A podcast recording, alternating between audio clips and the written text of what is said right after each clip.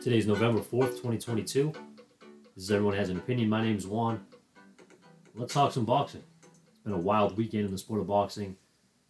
We've had a lot of ups and downs, mostly downs, of course, still dealing with the Terence Crawford and Errol Spence fallout.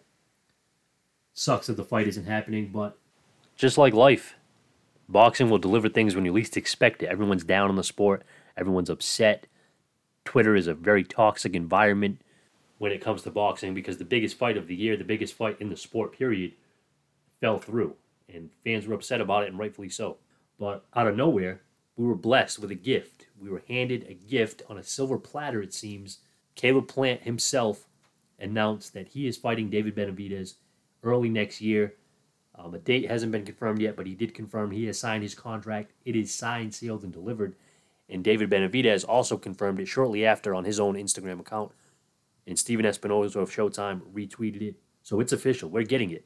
One of the biggest fights in the sport, period, is taking place. Two of the best 168 pound boxers are going to get in the ring finally and settle their differences. They've had a long, storied rivalry going back years now.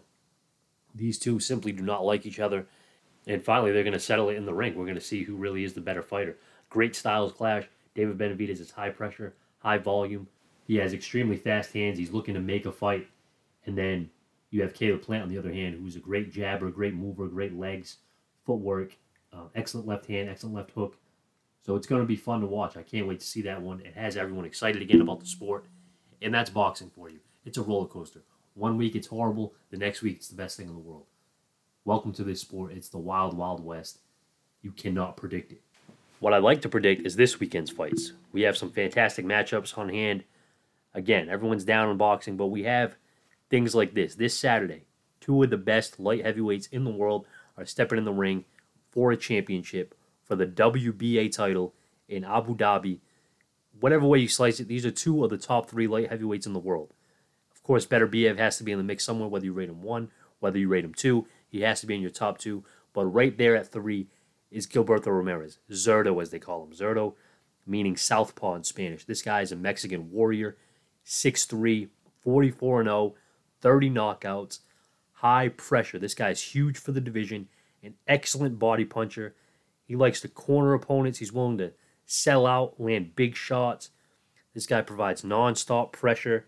His whole game basically is to pin you in the corner or pin you up against the ropes and unload on your body. He is standing in there with Dimitri Bivol, rise to fame after beating Canelo. This guy, six feet tall, 20 and 0, 11 knockouts. Bivol is just a sensational boxer. I don't know what other way to put it, what other way to describe him. This guy will give you 12 rounds of beautiful boxing brilliance. It starts with the footwork with this dude. He's so advanced, he makes it look simple. He makes it look easy. He's a master of distance, a master of positioning. His feet are always a step ahead of you, where he can move as you're about to throw. So by the time you, but by the time your punch gets to its destination, Bivol is no longer there. By the time you realize that, he's sticking that jab in your face. This guy is one of the best jabs in the sport. The jab, the distance, the combinations he throws with. A perfect technical one two jab, straight right hand. The basics work for this guy. He can also throw combinations with the same hand. He'll throw the jab, left hook really quickly. This guy has so many different tricks, so many different nuances to his game. It is brilliant to watch. He's not going to knock you out with one punch. That's not his game. He's not even really looking to knock you out. He is completely content with outclassing you over 12 rounds. We've seen this guy disarm Canelo. He outlanded Canelo in every single round. Let me repeat that. He went 12 rounds with Canelo Alvarez for a championship fight. Outlanded Canelo in every single round. For those interested in numbers, shout out to Dan Canobbio of CompuBox. Bivol has not been outlanded in his last 37 rounds. In 65 of his last 76. This dude is nuts. He's also held opponents to single digits in 130 of his last 140 rounds. He's number two in the whole sport in defense. His opponents only land 5.6 punches per round. He's also number two in the entire sport in jabs landed. He lands nine a round. That jab is constantly in your face, making you reset whatever you're doing. You want to be a big power puncher like like Ramirez is trying to be. You have that jab in your face, it forces you to reset. You plot you you plant your feet, you set up a shot, you get jabbed, you have to replant those feet because Bivol is moving again. It's going to be tough in there for Gilberto Ramirez. This guy, like I said, he's high pressure, he's high volume, he's big power puncher, but he has to get leverage on these shots, and I don't know if he's going to get to with a guy like Bivol because he's constantly moving. He's like a skater in there. It's so he glides across the ring. Does Bivol? It's going to be hard to catch him. If he does catch him, then Bivol will be in trouble because, like I said, Gilberto is a devastating body puncher. He has to get to the body early and often to slow down the movement of Bivol. My mind tells me that Bivol's going to do what he always does a 12 round decision unanimously. But I do believe there will be moments in this fight where he is in big trouble because Ramirez is relentless. Like I said, this is a 44 0 fighter. He's unbeaten. He doesn't know how to lose. He's not going to give it up. He's not going to just lay down for Bivol. He's not going to be super impressed and, and blinded by his his movement. He is going to go in there and try to destroy Dimitri Bivol. He's going to try and hurt him with everything he throws. But Bivol, I just think his his mind is too sharp. He doesn't strike me as a guy that's going to panic. He's a guy that was laughing at the thought of Canelo beating him. He's like, this guy's a smaller guy. What chance does he have? Now He's in there with a bigger guy. This is a real threat. This is a real challenge. This is a 175 pound division. Ramirez is going to go into that fight weighing close to 200. That's how big this dude is. He's a big guy for 175. So if he gets close in on Bivol and he lets that weight hang on him, because Bivol's a guy that walks around close to his fighting weight. He doesn't balloon up in weight. He's not the guy ordering extra food at the at the fast food restaurant or anything like that. This guy is in tip top shape. Ramirez, not to say he's not in shape, but he's a big dude. If he comes in there and starts weighing on Bivol and can get close on him to grab him and push off him and and position him into the ropes and lean on him and, and land those big body shots, it will be tough. But it's a big if because Bivol is a master, like I said. I like Bivol, unanimous decision. But I expect a fun one. This is not going to be an easy fight. These are two of the best in the world, two out of the top three in my book again, I go back to it all the time. When we say the best aren't fighting the best, we got to look and, and see where what we're talking about when we say that. This right here is the best fighting the best. The winner should go on to fight Beterbiev to see who the true best is at 175. And that is going to be a tall task for whoever leaves Abu Dhabi with the light heavyweight championship. Tune into this one. This one will be on DAZN. I believe it's going to be on earlier in the day, maybe 4 o'clock, 5 o'clock Eastern. Should be a fun one both undefeated. You can't really ask for too many better matchups than this. These guys aren't huge stars, but like I said, this is a guy who outclassed Canelo. And you got a guy who's 44 0, who's been talking about wanting to surpass Floyd Mayweather's 50 0. So we'll see what happens under the bright lights. Saturday, tomorrow, actually, November 5th. It's something you simply do not want to miss. Speaking of do not want to miss fights, David Morrell is a guy you do not want to miss. He's also in action tomorrow. He's actually going to be in action later in the night. So you can easily watch both of these. They're not going to conflict and they're not going to run into each other. The Abu Dhabi card on DAZN is earlier in the day. And then later at night on Showtime, you have David Morrell headlining in what is easily his toughest matchup to date. He's matched up really tough against Aidos Yebrosin Uli. Now, for the benefit of me not butchering his last name, I'm going to refer to him for the rest of this time as Idos, which is his first name. Idos Yebrosin Uli. That's the last time I'm saying that last name. and not catching me messing up. But that is going to be Morrell's toughest challenge. Now, you may not think that's much. David Morrell only has seven fights 7 0, 6 KOs. Idos is 16 0 with 11 KOs. But David Morrell is much more experienced than his record has you to believe because this guy is of the Cuban background. If you're familiar at all with Cuban uh, boxers, you know that their amateur record and their amateur pedigree runs deep. These guys are trained differently than everywhere else around the world. They seem to be a little more slick, in my opinion, um, a little more defensively oriented, a little more technical than others. So this guy, in his amateur record, David Morrell, was 135 and 2. That shows you this guy is pretty elite at the amateur level, especially coming from Cuba. You know it's highly, highly competitive. So this guy defected to the U.S. Now he's 7 0, 6 KOs, and this is a step up because Aidos is a tough, tough fighter. Um, he comes from Kazakhstan. He has an extensive amateur record of his own. Aidos is going to provide different looks for David Morrell. I'm extremely high on David Morrell. He's young, he's a little raw, but I think he has what it takes to compete with anybody at 168. And I mean anybody. Canelo, Caleb Plant, David Benavidez. I'm sure all those guys will be favored over Morrell, but I will not bet on those guys with confidence if David Morrell is standing across the ring. But back to this matchup on Saturday. You got Aidos, very unknown, could cause problems. In football or the NFL, we talk about trap games when a good team is has like a tough matchup on the horizon, but in between they have a mediocre game, the mediocre team on the schedule. We call that a trap game because you know maybe that mediocre team is going to bring their A game, and you are looking forward, or the good team is looking forward to something bigger, and they don't really come in at their best, and they end up losing that game. This could be one of those. Not to say Aidos is mediocre, but he's unknown. People are not talking about him whatsoever. This is a slept on fight, and he provides some awkwardness. Aidos is a guy who crouches really low at times. He has a wide, wide stance. He changes the levels really often in the middle of a fight, but he's very responsible defensively. He keeps that right hand at home. In other words, he keeps that right hand tucked against his face, protecting himself. He paused with the left hand as an orthodox fighter. He paused with, with that jab, sticks it out there a lot, but he's not looking to land every jab. He wants you to get out of position so he can land something to the body. He's definitely looking to land to Morrell's body. But he's very disciplined with the right hand. He's always looking to catch your shots with that right hand. While he's defending himself, he's catching whatever you got, slapping it down, trying to deflect it.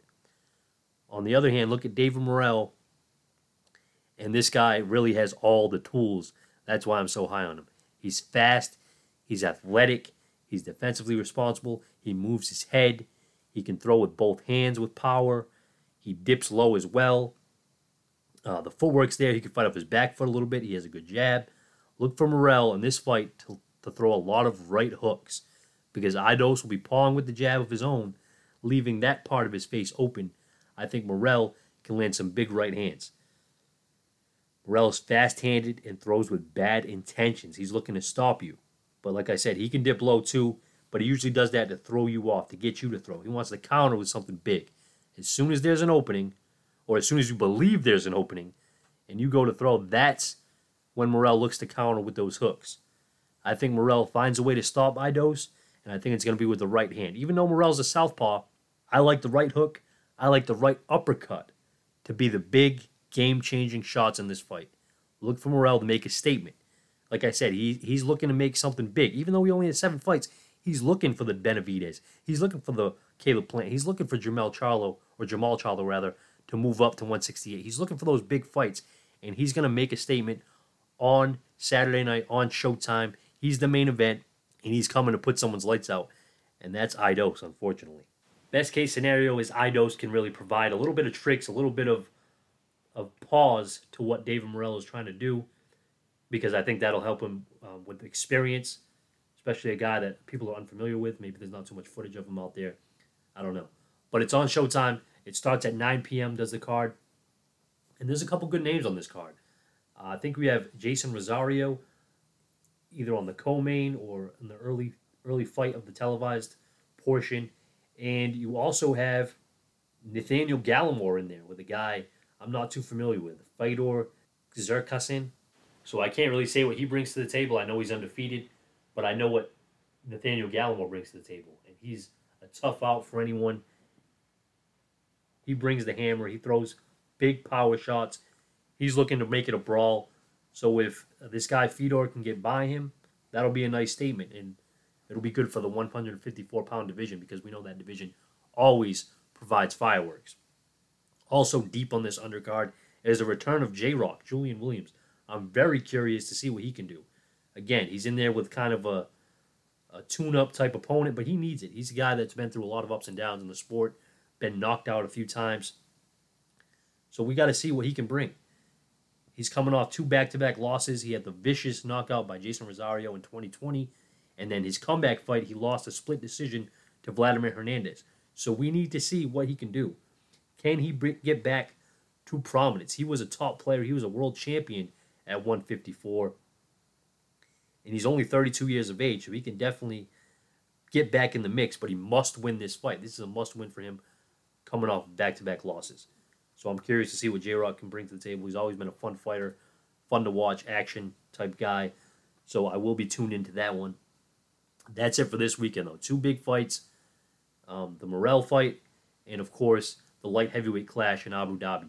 Plenty of options this weekend. Don't be too down on the sport. Again, we know we're not getting Crawford and Spence soon, and that's because Terence Crawford is ducking. And that's a term that gets thrown out a lot, and it's usually thrown out there in like a joking term, joking way, I mean. But this is a real thing here. This is a guy who's ducking, and that is my opinion. Like the podcast says, everyone has an opinion. This just happens to be mine but it's an opinion that I think is kind of hard to argue against because this is a guy who, and you can watch his little 20 minute video that he put out trying to explain his side. Well, he waited about two weeks before he put that out. That tells me he was trying to get his lies in order, get his story straight, because the things he's saying really didn't make sense. The guy said he had 50 million coming from some unknown source that he wouldn't name, didn't even tell Errol Spence where it came from, calls him up and expects him to make the fight. Then he says um, he's his own boss which he is now because he he's free of the top rank promotion. He says, "I'm my own boss." Spence isn't his own boss, so he couldn't really um, negotiate like I could. This and that. Then he says um, why he didn't fight Ortiz or Boots is because those names didn't come up. Well, if you're your own boss, you make the names come up. You tell us or tell them that you want to fight them. You're your own boss. Make a big fight. If you're your own boss and you're willing to fight the best, then why are you fighting a scrub? I'm not even going to mention the guy's name. You can listen to my other podcast episodes if you want to hear the guy's name. It's really not even worth me mentioning on my airwaves. This guy is fighting a bum relative to his status. Terence Crawford is known as one of the best in the sport, and that he is. He's extremely talented, he's elite, and he's fighting a guy nobody heard of. He's fighting a guy nobody wants to see. He's fighting a guy who's known to be a step up for prospects. That's the type of guy he's fighting. And he's saying, he said in the past, Top Rank was holding him back. Top Rank wasn't giving him the fights he wanted. Well, the second you're free from Top Rank, you go and give us this trash. Sorry, it's a duck. For some reason, you don't want to fight Errol Spence Jr. and you want to get the easy money, that's totally fine. Do it. But be straightforward about it. Tell us you want the big money even say, hey, I needed a tune up, but he won't even say that. And why he won't say that? Because that's a lie. Because this is a guy who's been fighting once a year for the last like five or six years. This guy only fights once a year. So tune up, what are you talking about? You've seen Floyd Mayweather come out of over a year of retirement and wash a Hall of Famer, Juan Manuel Marquez. You've seen Sugar Ray Leonard go, what was it, two years out the ring before coming back and taking on undefeated monster middleweight champion Marvin Hagler and beat him. That's what great fighters do. If Terence Crawford is this is as great as he says he is, if he's all-time great Hall of Fame level fighter, we don't want to hear the excuses, bro. Just make the fight. Just make the damn fight. And that is something you failed to do. And that's why I will not be supporting this trash product he's trying to put out garbage. It's a duck, plain and simple. We're going to find out Spence's opponent pretty soon, and it's going to be a high caliber opponent because that's all Earl Spence does. And I'm not saying this as an Earl Spence fan, I'm saying this as a boxing fan because the proof is in the pudding, as Floyd Mayweather would always say. The facts are there, man. Go back and look at the resume of Earl Spence. This is a guy, car crash, no problem. I'll fight Danny Garcia. Eye surgery, no problem. I'll go out there and fight Ugas, who just beat Pacquiao. This guy doesn't believe in tune ups, he believes in fighting the best available. And Terence Crawford has made himself unavailable. How convenient. But that's it. I'm done ranting about this guy. He's taken up enough time on this podcast. Listen, this weekend we have some good fights. Enjoy them. Share the podcast. Like it. Subscribe to it. Give me that five star review. Thank you guys. I really appreciate it. Have a great weekend. I'm out.